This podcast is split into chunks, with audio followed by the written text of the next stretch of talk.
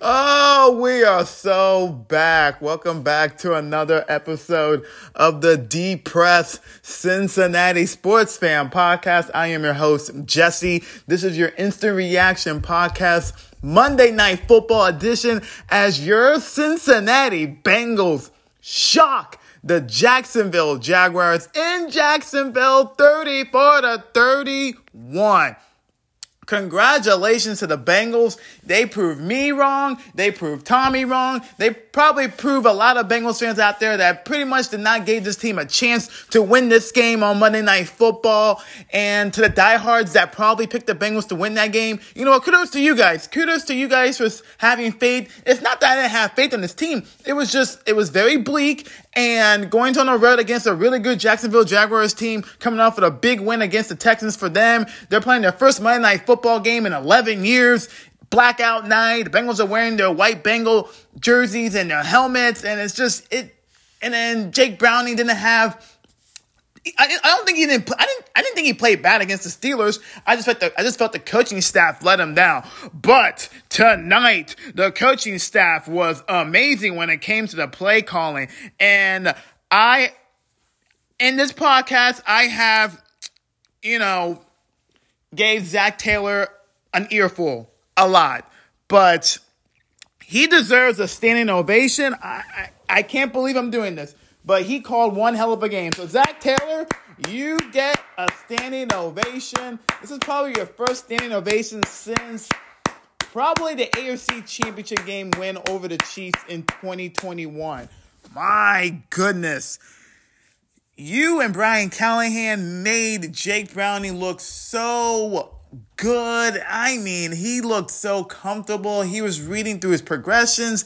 The first couple of plays in the first quarter, they were running screens to Ja'Marr Chase. I think Ja'Marr Chase had like six catches in the first quarter. All of them were screens, but I think Zac Taylor and Brian Callahan had a plan. Let's just get Jake comfortable going. Let him get, you know, movement in his arm. And then we're going to let him throw the ball downfield, which he did with success, especially in that second quarter where the Bengals scored I believe 14 points in that quarter. They had long touchdown drives. We're going to do that full score recap on the win recap podcast I'm going to do with Tommy this week. Oh my gosh, that's going to be one hell of a podcast, but unbelievable. Jake Browning, you sir deserve a standing ovation. You're having one hell of the last week.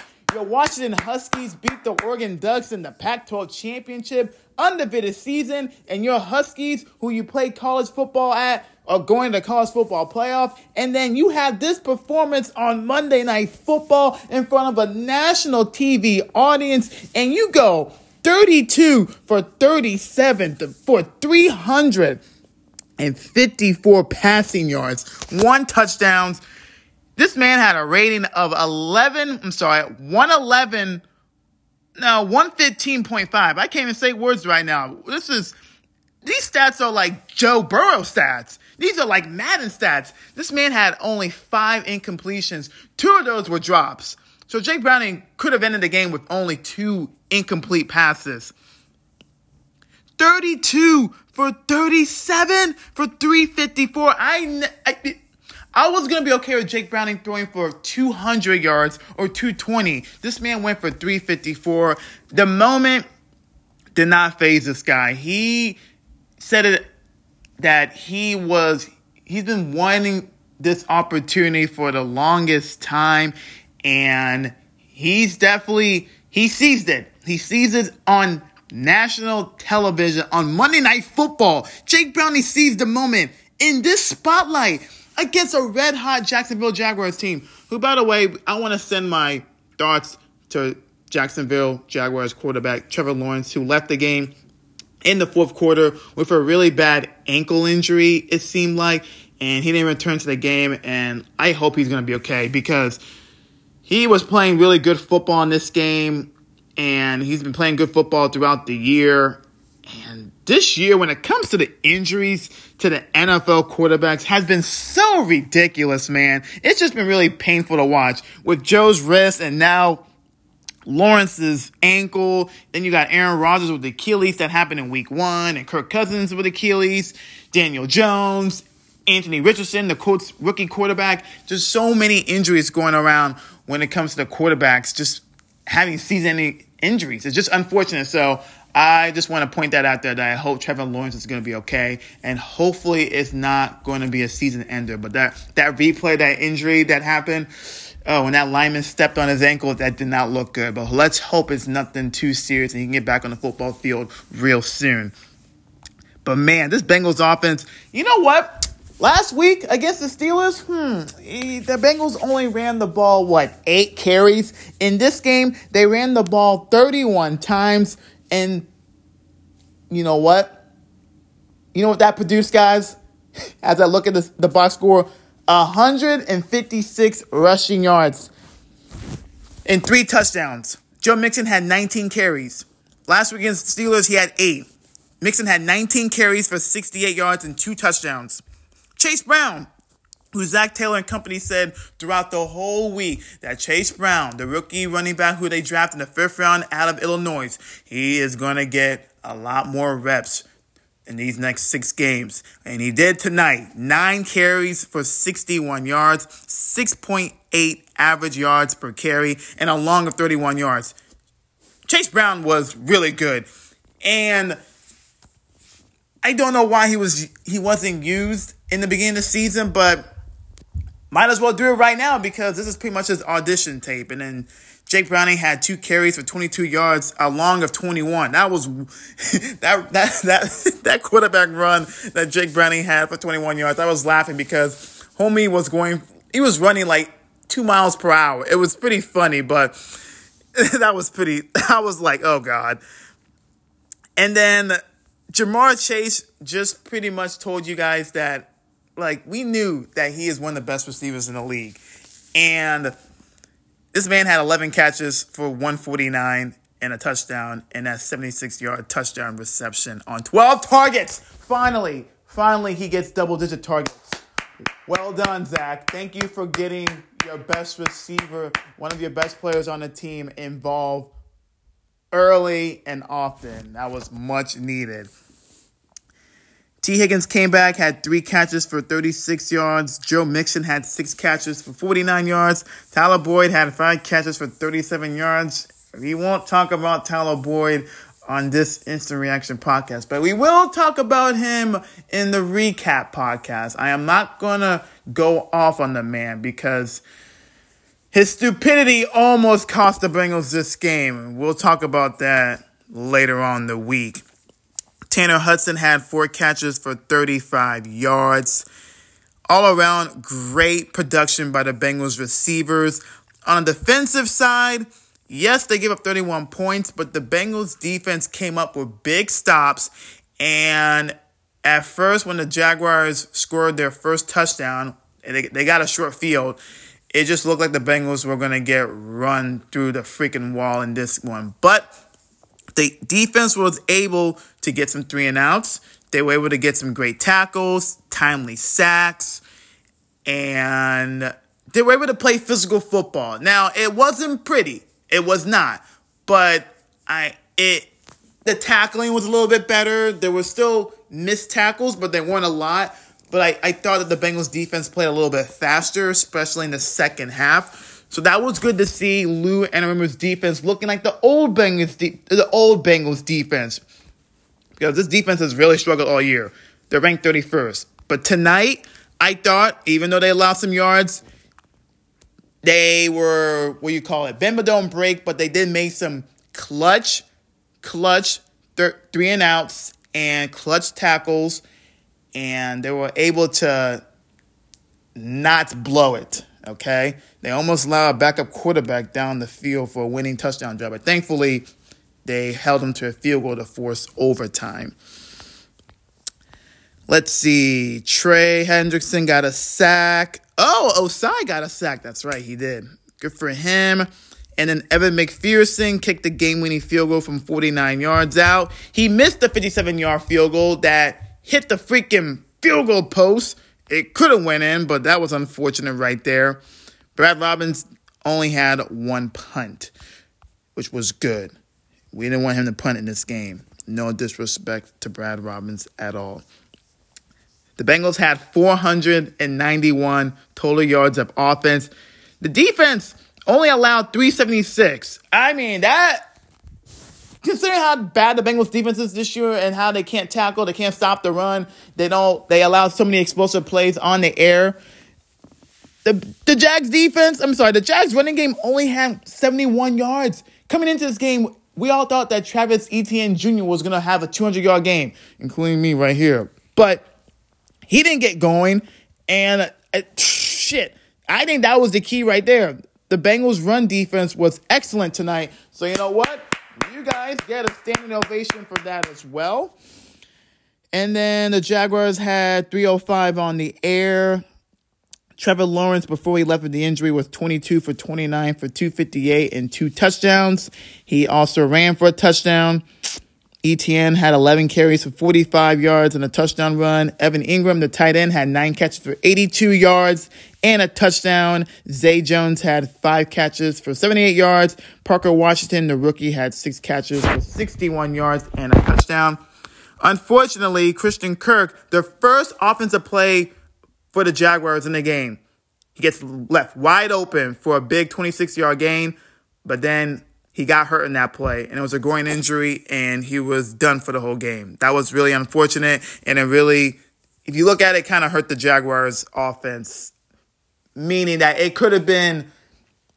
Not saying the Bengals would have lost the game, but man, Christian Kirk is a game changer with speed. So that was unfortunate for them. And then losing Trevor Lawrence. It's just it was a bad night overall for the Jacksonville Jaguars when it comes to losing their really, really key players on your team. Let's see any more stats. The Bengals won the turnover. Well, no, the Bengals had one turnover. The Jaguars had zero turnovers, but my goodness, the Bengals had opportunities for interceptions and fumbles. The Jaguars lost the ball three times and had three recoveries, and the Bengals had, I believe, two potential interceptions go right through their hands. So that's where I was like, damn, Bengals defense could have turned the Jaguars over probably like six times in this game, and it would this game would not went to overtime. I think the Bengals would have won by more than seven points. In the time possession, it was pretty much even. 34 minutes. The Jags won the time possession by only nine seconds. Man, what a win. What a win. The Bengals keep their playoff hopes alive. They moved to six and six on the season. And let's see what Zac Taylor said as he's talking to the podium. let's see. He says on Brownie, awesome, outstanding. He just lit the world on fire. Yes, he did. And Zac Taylor, you did one hell of a job coaching and calling plays as well tonight, except for that Tyler play call, which I cannot wait to see the all 22 in that one because I just want to know why are you running a trick play when your backup quarterback is dealing in that game in a tie game? Why you're you running that play? that could have been the dagger right there. When the Jaguars converted on that turnover and scored, I was like, that's game. But kudos to the Bengals offense for responding, and kudos to the Bengals defense for withstanding that big momentum shift right there. Man, the Bengals, here's a stat right here. The Bengals have been 4 and 35 while trailing after three quarters under head coach Zac Taylor. And also, the Bengals were 0 and 15 in their last 15 primetime road games. And who would have thought in the Joe Burrow era that Jake Browning would break the streak of 15 straight primetime road losses? Jake Browning, the Bengals backup quarterback breaks the streak. Unbelievable. Also undefeated in the white Bengal Tiger helmet as well. Wow. Just a unbelievable show. Unbelievable just showing by Jake Browning. Zac Taylor said the turnover could have broken our back. The guys just stuck together and found a way to win. Yeah, yeah, shoot. That was pretty much when the Bengals found a way to withstand that. That was just pretty much character right there. Man, man, man, man. Okay. I know on the podcast I told you guys not to think about the playoffs, but not to think about just think about right now the off season and what the Bengals have to do. Well, with this win and the way Jake Browning played on Monday Night Football, let's look at the AFC playoff standings as I record this podcast on Tuesday, December 5th at 12:02 midnight. I should be asleep because we all have work in the next morning. So it's going to be another not so good sleep night, but hey, the Bengals won, so I can go to bed happy. Right now, the Bengals are 10th in the AFC standings. The Bills are 11th. The reason why the Bengals are ahead of the Bills because the Bengals won against the Bills a month ago. So the Bengals have the head to head. So, right now, the Bengals are behind Denver, who they, they don't play them this year. Houston seven and five, Denver six and six. Houston obviously beat the Bengals. The Bengals' next opponent is the Indianapolis Colts on Sunday at 1 p.m. at Paycor Stadium. Huge game. Colts are seven and five. They're playing really good football. Gardner Minshew is the best backup quarterback in the NFL. Gardner Minshew versus Jake Browning. Honestly, that's going to be a game that people need to watch. I think that's going to be a great matchup. So that's the team the Bengals are behind. The Browns hold the sixth spot. The, the Colts hold the last spot in the AFC playoff, by the way. The Browns are seven and five. They hold the sixth spot, but they're railing. They lost Deshaun. DTR got a concussion. Joe Flacco is their quarterback, and the Cleveland defense is falling apart. You really hate to see it. The Steelers hold the fifth spot, but the Steelers lost to the 2 and 10 Arizona Cardinals at home. So the Steelers suck. And Kenneth Pickett has a thumb injury. He just had surgery, so he's not going to play for the next couple of weeks. And then the top four seeds are Dolphins one seed, Ravens two, Chiefs three, and then the Jaguars have the four seed. Man, man, man, man. Bengals Colts. That's going to be an important game. Well, every game from here on out. These next five games are pretty much going to be playoff games for the Bengals and it starts starts again on Sunday with the Colts seven and five, one o'clock Eastern at Paycor Stadium, and then the Vikings come to town on Saturday, December sixteenth at one o'clock Eastern, and then the Bengals take on the Steelers in Pittsburgh on December 23rd at 4:30 p.m. Eastern on NBC. That's Saturday game, and then New Year's Eve Chiefs Bengals, and then the end of the game to end the season. Bengals Browns at Cincinnati. Woo! All right, guys, I gotta get some sleep, but what a gutsy win by the Bengals. What a gutsy win, and the Bengals are they're still in it. They're still in it, and I think with the play of Jake Browning it's it gives this team confidence that you know what a backup quarterback if he can play like this on the road in a hostile environment on Monday Night Football against a hot team, then the moment's not too big for him. And I think Bengals fans can rest assured that this team's going to be competing these next five games. They're going to be competing, and we'll see. I think they're playing with house money, but I firmly believe that this team and this locker room believes that they can make the playoffs and they believe they can win the remaining five games of the schedule. So it's gonna be it's gonna be a really, really crazy stretch. And I'm looking forward to it. I don't have really big expectations. I'm just gonna watch the team play and we'll see what happens. Okay. The Colts of the next game, let's do it. I am out. Love you guys. Who Dey forever. And I will be back to recap this podcast with me and Tommy during the week. Can't wait for that one. And yeah. And also the Instant Reaction podcast after the Bengals Colts game on Sunday. So we're still out here. Love you guys. Peace.